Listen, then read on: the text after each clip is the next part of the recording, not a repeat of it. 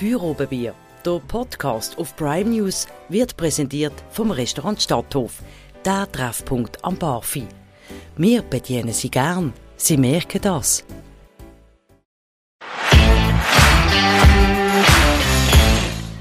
Hallo zusammen und herzlich willkommen zu dieser Premiere auf Prime News. Feuerobenbier, so heißt der Podcast, wo Mitglieder von der Redaktion immer zusammen mit einem Gast über die Themen diskutieren, die die Stadt aktuell beschäftigen. Wir zeichnen den Podcast immer am Montag auf, immer im Restaurant Stadthof im Herzen von Basel. Ihr findet den Podcast auf unserer Webseite oder auf allen grösseren Podcast-Plattformen. Unser heutiger Gast in der Diskussionsrunde ist Janina von Falkenstein, 25 Jahre alt, Grossrätin der Liberalen und beruflich Human Resources Manager. Herzlich willkommen. Merci vielmals für die Einladung. Schön, dass ich hier sein. Weiter mit dabei in unserer Runde ist Anja Schara, Co-Redaktionsleiterin von Prime News. Hallo miteinander. Mein Name ist Christian Keller. Über diese drei Themen werden wir heute reden. Schulanfang ohne Maske. Kommt das gut? Der Covid-Test soll kosten.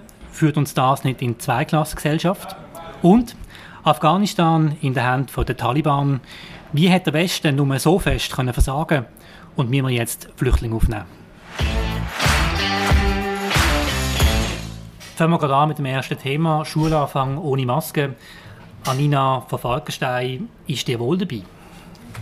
Ich gehe selber nicht mehr in die Schule, bin gar nicht so unfroh jetzt aktuell, weil ich denke, zum jetzigen Zeitpunkt wäre es auch rechtfertigbar gewesen, wenn man sagt, man tut noch zwei, drei Wochen die Maskenpflicht verlängern ins neue Schuljahr rein. Ich begrüße es allerdings sehr, dass regelmäßig getestet wird. Ich denke, das ist wichtig, zum Fall Zeitung erkennen und auch können Quarantäne anordnen verstand, dass es angenehmer ist, ohne Maske in die Schule zu gehen. Ich denke aber gerade jetzt, wenn der Bundesrat gesagt hat, es ist mit höheren Fallzahlen zu rechnen, weil Leute aus den Ferien zurückkommen, hätte man durchaus können dahinter stehen, noch zwei, drei Wochen länger die Maskenpflicht beizubehalten. Die Schüler kennen sie ja auch schon von vor den Sommerferien. Anja, steigende Fallzahlen und man tut Masken nicht mehr anlegen im Schulhaus. Ähm, siehst du die Logik? Äh, jein. Also ich freue mich natürlich für die Schülerinnen und Schüler, die jetzt wirklich nach Monaten äh, endlich mal ohne Masken wieder in die Schule können. Aber mir ist jetzt schleierhaft, wieso man genau in der Schule eigentlich die Maskenpflicht aufhebt. Ich meine, sonst an anderen Orten müssen wir weiterhin die Maske tragen. Und gerade in der Schule die meisten Schülerinnen und Schüler sind sicher noch nicht geimpft. Ein gewisser Teil davon darf sich noch nicht impfen lassen. Sie kommen gerade aus der Ferien zurück. Also ich finde das recht risky, was man da jetzt eigentlich macht, indem man wirklich Tausende von Schülern in, in kleine Klassenzimmer ohne Maske wieder zusammenpfercht. In dem Sinn. Und wenn jetzt die Fallzahlen weiter steigen? Dann braucht es wieder eine Maskenpflicht. Und das macht Sinn? also die Aufhebung jetzt, eben wie gesagt, ich hätte gut verstanden, wenn das jetzt bleibt und man sagt, man schaut nach der Herbstferien, wie entwickelt sich wenn es auch wieder kühler wird.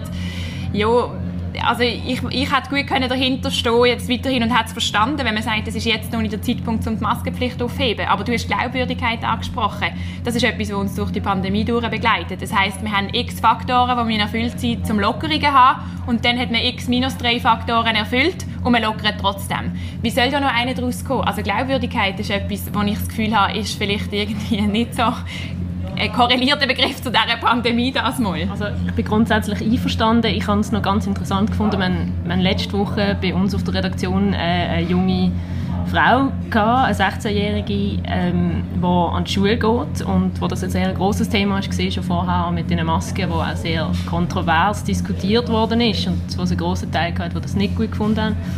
Und sie macht sich jetzt Sorgen, das hat sie auch bei uns im Kommentar geschrieben, dass auch die, die jetzt weiterhin werden Maske anziehen, aus, weil, sie, weil sie Angst haben, weil sie sich schützen wollen, werden irgendwie ausgegrenzt werden oder vielleicht von den anderen angepöbelt werden, wenn sie jetzt eine Maske tragen. Also es ist eine gewisse auch soziale Komponente, die man jetzt vielleicht beachten muss, wenn man eigentlich den Schüler die Wahl lässt, oder? Also da habe ich jetzt nicht so Bedenken, dass jemand ausgegrenzt wird, weil er noch eine Maske anhat. Ich habe generell den Eindruck, dass Masken jetzt wahrscheinlich uns nicht so schnell werden verloren, dass das in gewissen Situationen immer noch Leute werden tragen ähm, gerade auch wenn man selber ein bisschen verkältet ist und negativ testet und es nicht weitergeben, dass man nicht einfach ganz daheim muss bleiben und im gesellschaftlichen Leben fernbleiben. Also dort hoffe ich auch sehr, dass die Eigenverantwortung respektiert wird. Wenn jemand sagt, ich trage Maske, mir ist nicht wohl, dann muss das weiterhin in Ordnung sein. Gerade auch, weil ja jetzt zum Beispiel der Arbeitgeber überlassen wird, ob ihre Arbeitnehmer sollen Masken tragen oder nicht in den Büros. Drehst du am Arbeitsplatz noch eine Maske? Ich trage keine Maske. Ich schaue aber, dass regelmäßig gelüftet wird und halte Abstand ein und bin ferienabwesenheitsbedingt sowieso sehr oft allein im Büro gesehen in letzter Zeit. Das ist gerade äh, der nächste Punkt. Es gibt noch keine so Luftfilter, obwohl sie äh, ja, Sinn machen. Hat man nicht in den Baselschulen, Basel bietet Schulen auch nicht. Ähm, da frage ich mich dann auch wieder, oder jetzt nimmt man die Maske weg, hat aber solche Einrichtungen nicht, obwohl man sie eigentlich relativ einfach wahrscheinlich könnte haben. Das ist natürlich generell ein Thema in dieser Pandemie. Irgendwie ist sie noch da, alle haben gedacht, jetzt haben wir sie dann los. Und gleichzeitig weiß man nicht, wie lange bleibt sie, was sollen wir machen, sollen wir investieren, nützt es etwas, kommt in zwei Wochen etwas Besseres raus. Es ist einfach eine total schwierige Situation. Und ja, logisch, man könnte mutiger sein, man könnte sagen, wir machen das jetzt, wir probieren es, dann haben wir auch Erfahrungswert, wir können die tracken, wir können es auswerten, nützt es etwas, gehen die Fallzahlen ab, vergleichen zu anderen Kantonen, die es nicht haben und diesen Mut zu fassen, das ist wahrscheinlich einfach etwas, etwas Schwieriges oder ja, also, wo man halt irgendwie auch den Erfahrungswert nicht hat bis jetzt. Und das wäre sicher cool, wenn wir hier als Kanton auch könnten pionierhaft vorangehen und sagen, wir sind mutig, wir lassen die Maskenpflicht fallen, aber wir haben dafür Technologie XY, die wir genau. einsetzen. Ja, hoffen wir, das kommt noch. Hoffen wir, das kommt noch. ja, hoffen wir generell, der Mut verlässt uns nicht. Weil ich musst du mal einen Vorstoß machen im Parlament. ja, für, für Luftfilter. Reden wir generell über die Schule. Es ist Schulanfang. Ähm, es war ein schwieriges Jahr gewesen. Also das letzte Schuljahr haben wir selber ja so erlebt mit den Kindern, weil sie haben daheim bleiben im, im Lockdown, gerade für Kleine, äh, oberschwierig, sicher auch für die Lehrerschaft, äh, eine riesen Übung. Auf der anderen Seite ist natürlich jetzt auch die Frage, wenn man zum Beispiel die Maturitätsquoten anschaut, 98 Prozent, das ist wahnsinnig hoch. Das ist eigentlich unvorstellbar hoch, unglaubwürdig hoch. Muss man nicht sagen, dass jetzt auch in dem Corona-Jahr viele, die nicht in der Lage sind, an einer Uni zu bestehen, durchgewunken worden sind und dass man jetzt endlich gerade in Basel-Stadt einmal müsste strenger werden ist ein Thema, das uns immer wieder beschäftigt hat in letzter Zeit, weil der Konradin Kramer involviert war in gewisse Massnahmen, die getroffen worden sind, dass schon weniger Leute an ein Gymnasium zugelassen werden. Ähm, ich glaube, es ist einfach wichtig, dass wir im Fokus behalten, dass wir sehr viele Berufe haben, die aktuell nicht alle Lehrstellen besetzt werden, wo wir Personen brauchen, die diesen Beruf erlernen. Und dass ein Beruf zu lernen nichts Minderwertiges ist. Dass nicht der einzige gangbare Weg eine Matur ist und dass vielleicht auch nicht alle glücklich sind, wenn sie so eine Matur mühen machen und dass jetzt wirklich auf Teufel komm raus irgendwie sich durch die vier Jahre Gymnasium durchpeitschen, wenn es vielleicht gar nicht ideal ist für, für ihr ihres Profil, was sie mitbringen. Mhm. Also ich sehe dort eigentlich den Punkt, dass man wirklich das Image von einer Berufslehre muss stärken und zwar nicht erst ab Sekundarstufe, sondern dass wirklich schon von klein auf Brief vorgestellt werden, näher gebracht werden, dass, dass einfach die Kinder wissen, okay, es, es gibt diese Berufe und was ist der schnellste Weg zu so einem Beruf. Mhm. Aber das ist ja, also man muss ja noch dazu sagen, die 98 Prozent sind voll im Trend der letzten Jahre. Es ist ja jetzt nicht so, dass während der Corona-Pandemie besonders viele mehr durchgekommen sind, sondern es ist schon viele Jahre so, dass die Maturitätsquote extrem hoch ist. Und da haben halt einfach die Massnahmen eigentlich nicht genützt, oder? Wo man sagt, ja, man will Berufslehre dem ein bisschen Aufschwung geben und all, all die Versuche, die eigentlich gestartet worden sind, haben offenbar nicht ja, Es ist Training streng, es muss strenger werden. Es muss ganz klar, ah, bin ich mit dir einverstanden, es muss attraktiv werden, eine Berufslehre zu machen. Ich muss dazu sagen, all meine gute Freunde, die ich habe, die eine Berufslehre gemacht haben, haben viele größere Karriere gemacht als äh, gewisse Akademiker, die am Tisch sitzen. das ist einfach ein Fakt. Das ist das eine. Auf der anderen Seite finde ich es halt schon auch noch schwierig, wenn man immer ankündigt, man würde es jetzt verschärfen, verschärfen, verschärfen und am Schluss bleibt es genau gleich. Also kann ja auch ein Regierungsrat nicht zufrieden sein damit. Was für mich sicher keine Lösung wäre, wäre, wenn man eine Aufnahmeprüfung macht. Weil dort sehe ich dann viel eher das Problem, dass eine große Ungleichheit entsteht, das eben aus Zürich wenn es jetzt wirklich einfach ein Tag ist, was davon abhängig macht. Medizin ist auch Aufnahmeprüfung. Numerus Clausus kennen viele, die nicht Arzt werden wegen dieser Prüfung. Ja, also das ist ein bisschen eine Grundsatzfrage in die Richtung. Ist das etwas, was repräsentativ ist für die Leistung, für das Potenzial von einem Menschen, dann auch nachher für ein gewisses Berufsprofil? Ich denke einfach jetzt gerade im Gymnasium in Basel, wo viele Leute schon sprachlich ganz andere Ausgangslagen haben, ist einfach auf so eine Prüfung zu lernen, nachher und die müssen zu bestehen innerhalb von einem halben Tag, das kann nicht der Weg sein. Ja, aber ich sehe ja, wenn wir Bewerbungen bekommen, zum Teil von Maturanden, es tut mir leid, aber kein Satz ohne Schreibfehler. Grammatik ist ein Fremdwort, oft. Also, da muss ich halt dann schon Fragen stellen, ob das so weitergehen kann.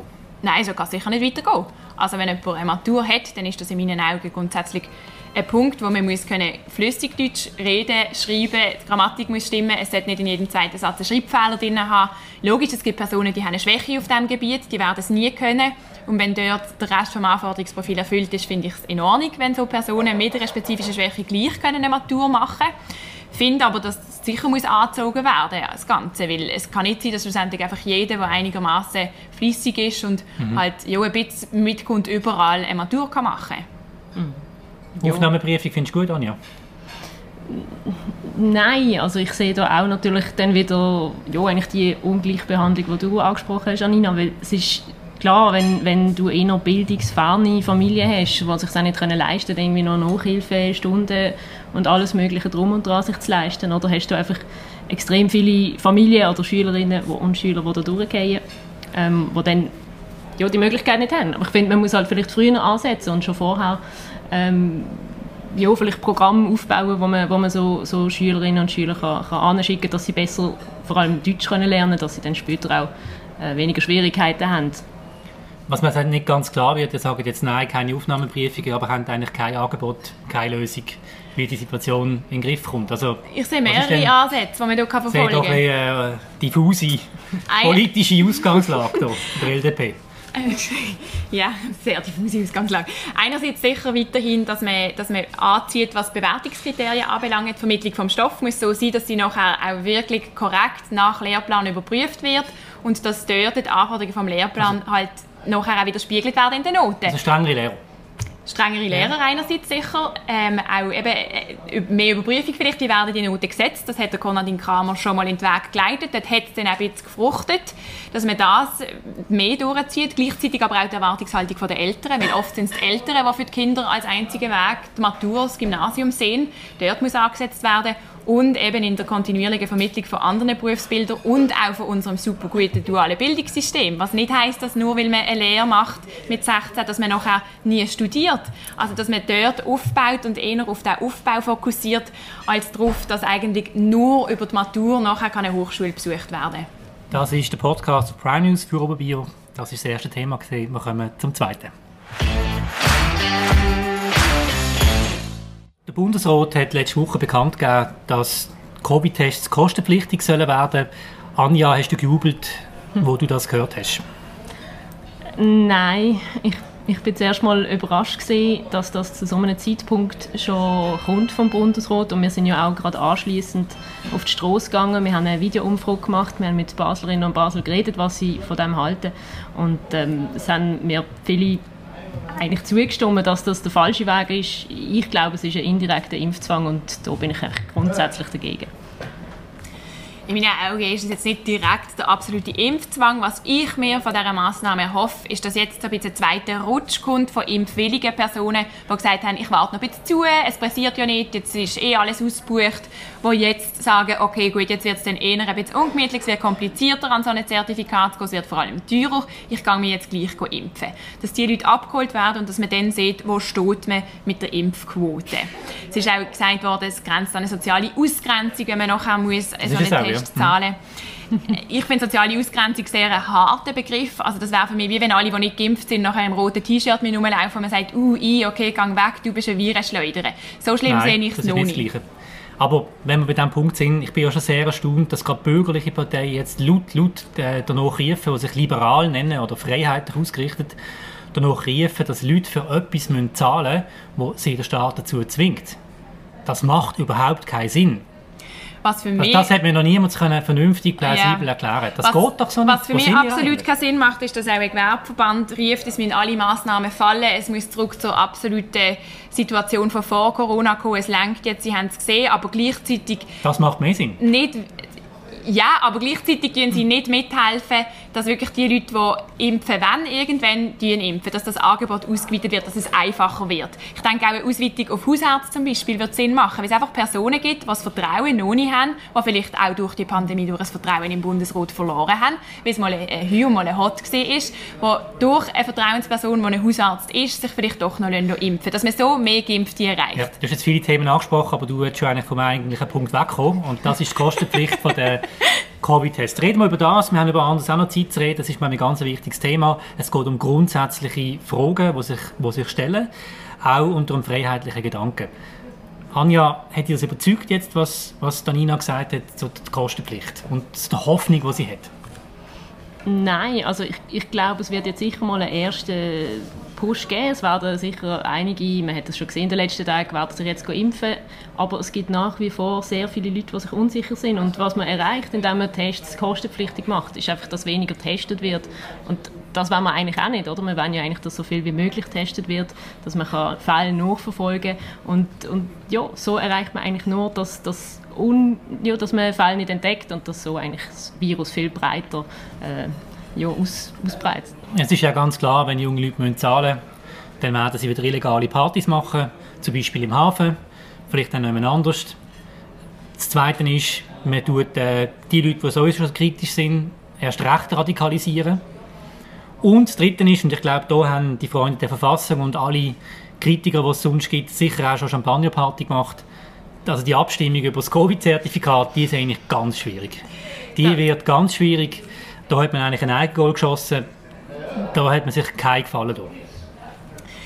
Ich bin schon auch überrascht, dass das jetzt schon kommt vom Bundesrat, weil was Anja sagt, damit dass eigentlich viele Leute getestet werden, gerade jetzt, wo die Fallzahlen wieder steigen, um die Kontaktketten weiterhin gut können nachverfolgen, um alle Fälle sehen, gerade auch weil Geimpfte ja doch oft infiziert werden. Also ich habe es jetzt ein paar Mal gehört aus meinem Umfeld, sie spüren es einfach nicht, weil die Impfung Symptome mildern ähm, entsprechend schon wichtig, dass man die Fälle verwünscht.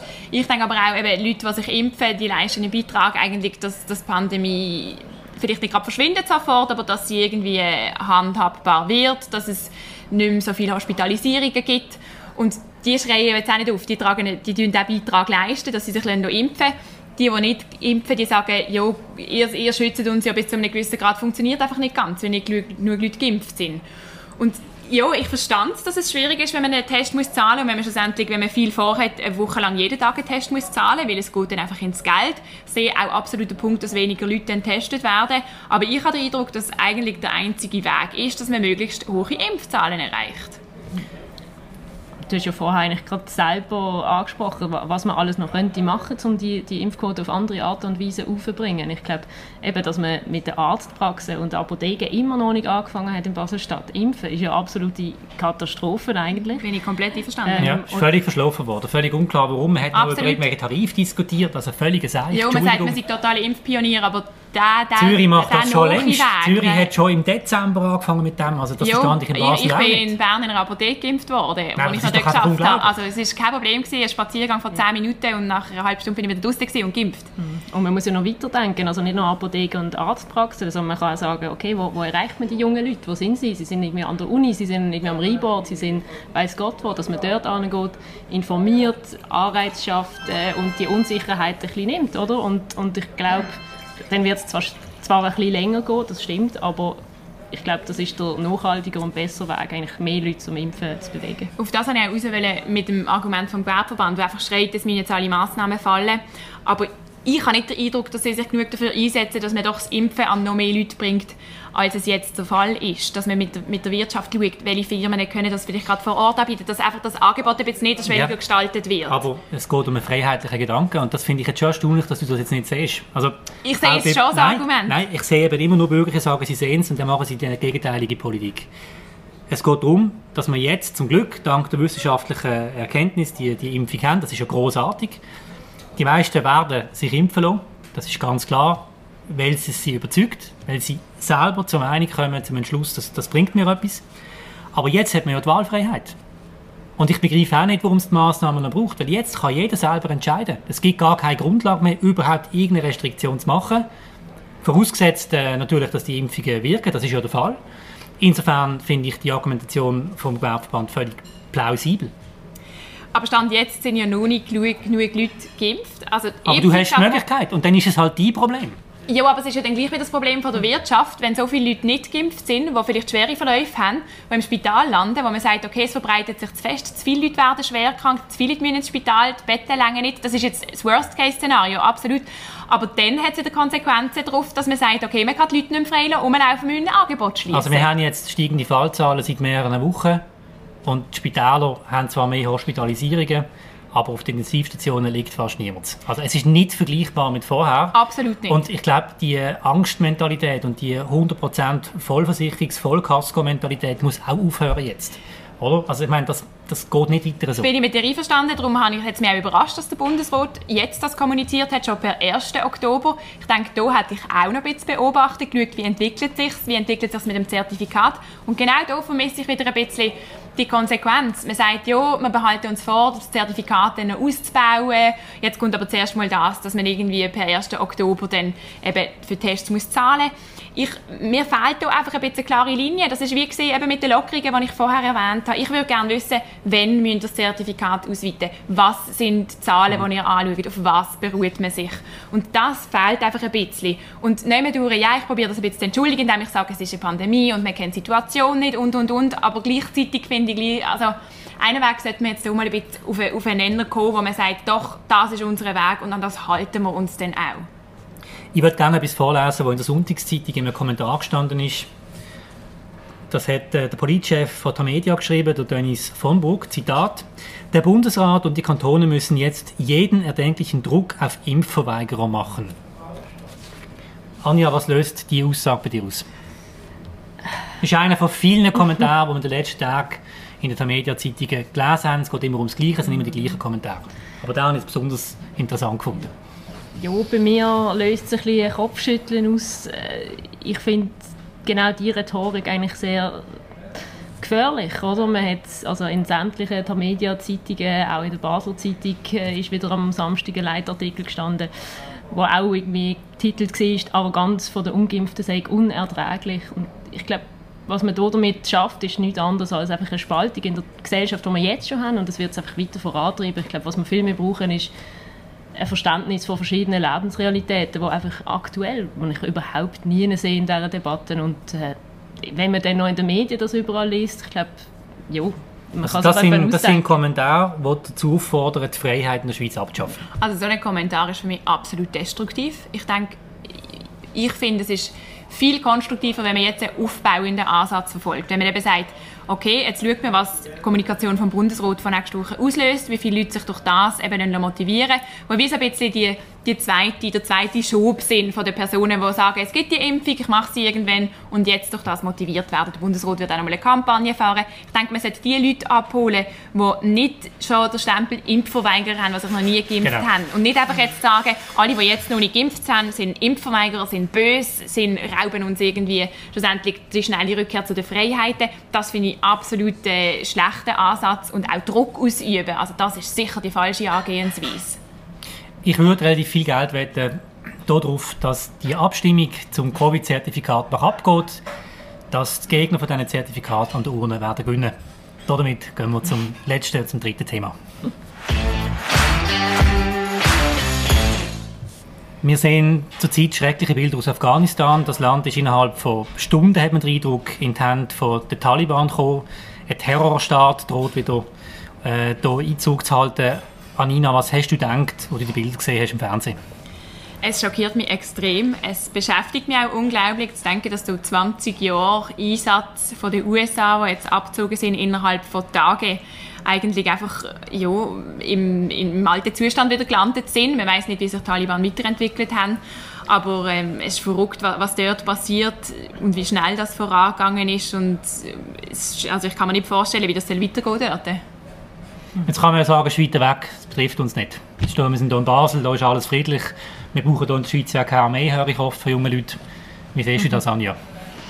Nein, natürlich nicht. Also so etwas betrifft immer die ganze Welt. Und äh, ja, also die USA und äh, alle ihre NATO-Verbündeten sind jetzt seit 20 Jahren und äh, da kann man nicht einfach sich verabschieden und sagen, das ist jetzt nicht unser Problem. Und gerade bei humanitären Krisen sind wir natürlich alle gefragt, mit, mit anzupacken und mitzuhelfen. Was heißt das Ganze für unsere westliche Gesellschaft, wenn jetzt dort solche Verhältnisse reinziehen? Also sicher ein Rückschritt allgemein. Ich denke, das ist jetzt eine große Intervention von den USA während langer Zeit, wo auch sehr viel Verluste gefahren hat, sehr viel Geld gekostet hat. Und dann ziehen sie sich zurück und alles bricht zusammen. Ähm, das muss ein Zeichen sein für uns, muss auch ein Zeichen sein dafür, wie man, wie man daran schafft, dass Entwicklungsländer vorankommen. Ähm, in Afghanistan kommen jetzt denkbar alle ungünstigen Faktoren zusammen, dass einerseits eben die westliche Hilfe wegfällt, dass sie schon lange Türe haben, dass Korruption der Regierung vorgeworfen worden ist. Also ich glaube, das geht über meine Kenntnis raus, zu sagen, was dort alles falsch gelaufen ist. Aber es bedeutet für uns im Westen, dass wir sicher einen neuen, einen neuen Ansichtspunkt oder einen neuen Anknüpfungspunkt finden müssen, um so Länder zu unterstützen, ohne dass eben nachher, wenn man sich zurückzieht, alles zusammenbricht. Es zeigt ja auch, dass alles an den Amerikanern abhängt. Absolut, also auch das Im Westen hört man sehr gerne auch Amerika kritisieren und Trump sowieso die ganze Zeit. Ja. Aber am Schluss sehe ich dann keinen Soldat aus irgendeinem Land in Europa, der dort für die Sicherheit sorgt, sondern das sollen immer schön die Amerikaner machen. Das zeigt sie jetzt auch. Ist nämlich auch sehr gefährlich, weil man dann einfach eigentlich den Amerikanern alles überlässt und ihnen dann noch mehr irgendwie Macht zuspricht durch das, weil sie ja dann auch sehen, ah, okay, jetzt ziehen wir uns zurück und alles bricht zusammen. Hm, okay, wir sind in dem Fall schon recht stark unterwegs. Anja, muss die Schweiz jetzt Flüchtlinge aufnehmen aus Afghanistan? Äh, ja, ich denke, alle Länder sind jetzt gefragt, also gerade in Europa, da werden natürlich wieder neue Wellen ankommen und äh, ich, die Schweiz kann sich da nicht einfach aus der Verantwortung ziehen. Ich meine, bis vor letzter Woche hat die Schweiz auch noch äh, ja, afghanische Bürger wieder zurück ins Land geschickt und das als ein sicheres Land deklariert. Also das, das geht auch überhaupt nicht von dem an. Finde ich, ja, natürlich müssen wir Flüchtlinge aufnehmen. Der Armin Laschet hat aber schon gesagt, der deutsche äh, Bundeskanzlerkandidat von der CDU, es soll keine Wiederholung geben von, der, von dem Migrationsjahr 2015 mit diesen vielen Migranten über Grenzen kommen, soll es nicht mehr geben. Ja, also ich komme nicht raus. Wie siehst du das, Anina? Ja, logisch irgendwie sagen alle, ja, wir sind nicht der Ort, wo jetzt so massenweise geflüchtete Personen aufnimmt. Ich denke, da sind jetzt aber alle Länder, wo es gut geht, in der Pflicht. Ich finde es noch schwierig zu abschätzen, wie es jetzt in Afghanistan genau weitergeht. Weil, ja, nicht mehr durch, also die Taliban ja, können man ja sieht ja Bilder. Also ja, man sieht Bilder, ist, ja. Das ist, das, absolut, absolut.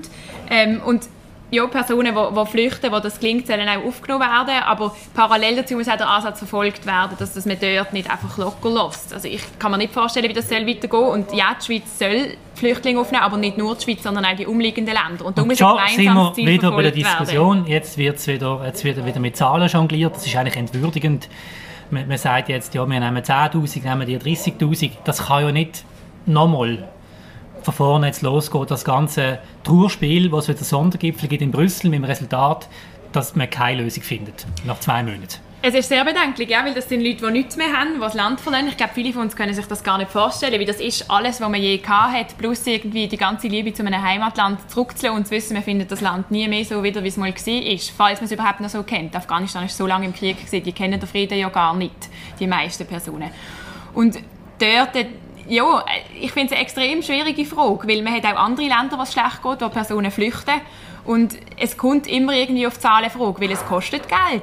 Und das Geld muss verfügbar gemacht werden, es müssen würdige Umstände geboten werden. Gleichzeitig kostet es auch Geld, in die Länder zu investieren, dass es dort vielleicht mal besser wird. Die Frage ist, wenn sie hilft, kann man überhaupt helfen? Ähm, ich habe auch die Aussage von Joe Biden spannend gefunden, wenn Afghanistan als Land nicht kann oder nicht will verteidigen mit den Ressourcen, die wir ihnen gegeben haben. Das ist seine Aussage. Sie halt selber schauen. Das ist seine Aussage. Denke ich auch, ja, wollen, können, das sind, sind ja, sehr starke Verben, wo ich denke, es hängt nicht alles nur von dem aus ab. Also das ist so eine zusammenhängende Situation extrem komplex und schlussendlich denke ich, ja, jetzt ist es wichtig, dass man den Personen, die flüchten, kann Asyl bieten dass man aber das auch im globalen Kontext sieht, wie geht das langfristig weiter. Die Frage ist ja auch, was bietet man diesen Leuten für eine Perspektive, wo du ankommen? Ja, das ist ein sehr großes Thema und da braucht es extrem viel Einsatz auch von, von diversen Firmen aus dem privaten Sektor ähm, Integration, das ist nicht einfach nur ein Schlagwort, da braucht es viel Arbeit, das ist intensiv, da braucht es Spruch, der vermittelt wird, es braucht aber auch ein Verständnis von der Schweizer Bevölkerung für kulturelle Offenheit. Man muss ein Vorurteil schaffen, die abgebaut werden, ähm, Realitäten schaffen, dass eben nicht jeder versteht, was es bedeutet, geflüchtet zu sein, ein Land müssen von heute auf morgen verloren, Familie zurückzulassen und so weiter und so fort. Also das ist, da muss man von beiden Seiten her anknüpfen und das ist nicht einfach jetzt nur punktuell auf Afghanistan bezogen, sondern allgemein in dieser Thematik, wo man auch immer wieder, auch in Zukunft wahrscheinlich leider wird, Personen haben, die ihr Heimatland müssen verloren in einer Fluchtsituation. Wie viele Flüchtlinge soll die Schweiz aufnehmen? Da kann ja. ich keine konkrete Zahl sagen. Also, das ist... Ja, das... Äh da kann ich, das weiß ich auch nicht. Das ist genau die Frage, die jetzt immer kommt, oder? Ja. Was für mich auch noch der Punkt ist, wir haben ja auch noch Syrien, wir haben auch noch andere Länder, die also destabilisiert sind, kaputt gegangen sind. Irak ist auch völlige Anarchiezone.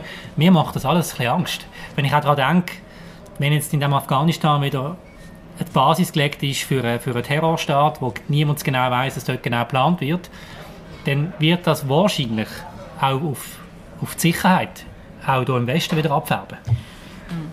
Sehe ich auch ein bisschen das Potenzial, definitiv. Auch durch kommt zurück zum Präsident Biden, der sagt, wenn irgendein von seinen Soldaten verschossen wird, wird er das vergelten. Finde ich schon mal schwierig, so Drohungen in den Raum zu stellen. Wenn man denkt, dass jetzt eigentlich, äh, ja, das auch ein gewisses eine gewisse, eine gewisse Drohung ist, die wieder Gewalt in Aussicht stellt, noch mehr Gewalt, als es sowieso schon gibt. Ähm, Bist ja. du noch Fan von Joe Biden? Ich tue ihn jetzt nicht nur aufgrund von Afghanistan werten. Ist auch so, dass das schon unter dem, äh, Donald Trump eingeleitet worden ist, das Ganze, wo jetzt natürlich sagt, er hat das viel besser und viel toller und wie der allerbeste Präsident von eh und je gemacht. Ähm, auch dort äh, weiß ich nicht, ob das so viel besser gekommen wäre. Es ist eine schwierige Situation. Ich denke einfach jetzt die Aussage, die halt überall ist mit dem Wollen und Können das eigene Land verteidigen, ist wahrscheinlich eine, die rausgepflückt ist aus vielen Aussagen, die er gemacht hat dazu und eine, die er jetzt daran aufgehängt wird, wo nicht die ganze, seine ganze Politik zu Afghanistan widerspiegeln Ich meine, das ist etwas vom Verrücktesten, was eigentlich das Wochenende passiert ist, ist wirklich 20 Jahre sind die USA in Afghanistan gesehen, haben Milliardenbeträge investiert, um die Armee aufzubauen. Es hat keinen Widerstand gegeben. Die wären ja zahlenmäßig völlig unverständlich. Taliban völlig, also völlig überlegen gewesen. Aber da sieht man halt auch, dass, dass, dass im Land so eine das ist so Trend, es sind so viele verschiedene Player, die da, die da dran sind und Antwort. Ich glaube, es gibt keine gute Antwort, wirklich, wie man auf das reagiert. Das ist ein absolutes Debakel. Und das auch von der Entwicklungshilfe, alles. Total. Total. Und ich denke, man kann nicht einfach von uns aus dem Westen sagen, ja, macht dort einfach eine Demokratie, jetzt reissen euch doch zusammen, irgendwie bei uns geht es ja auch, ist gut gekommen.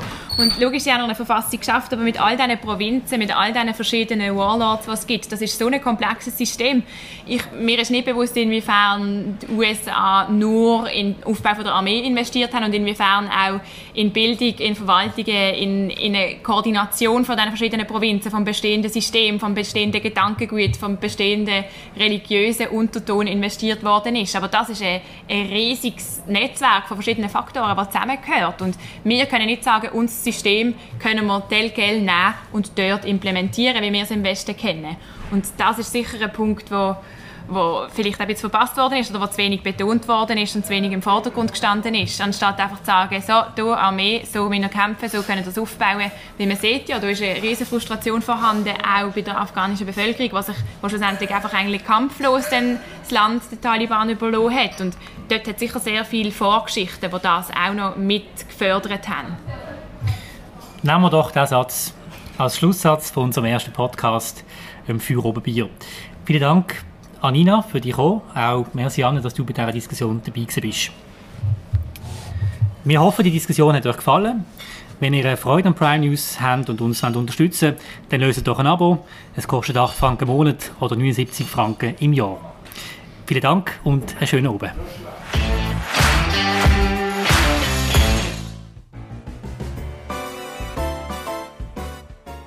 Für Oberbier, der Podcast auf Prime News, ist präsentiert worden vom Restaurant Stadthof, der Treffpunkt am Barfi. Wir bedienen Sie gern. Sie merken das.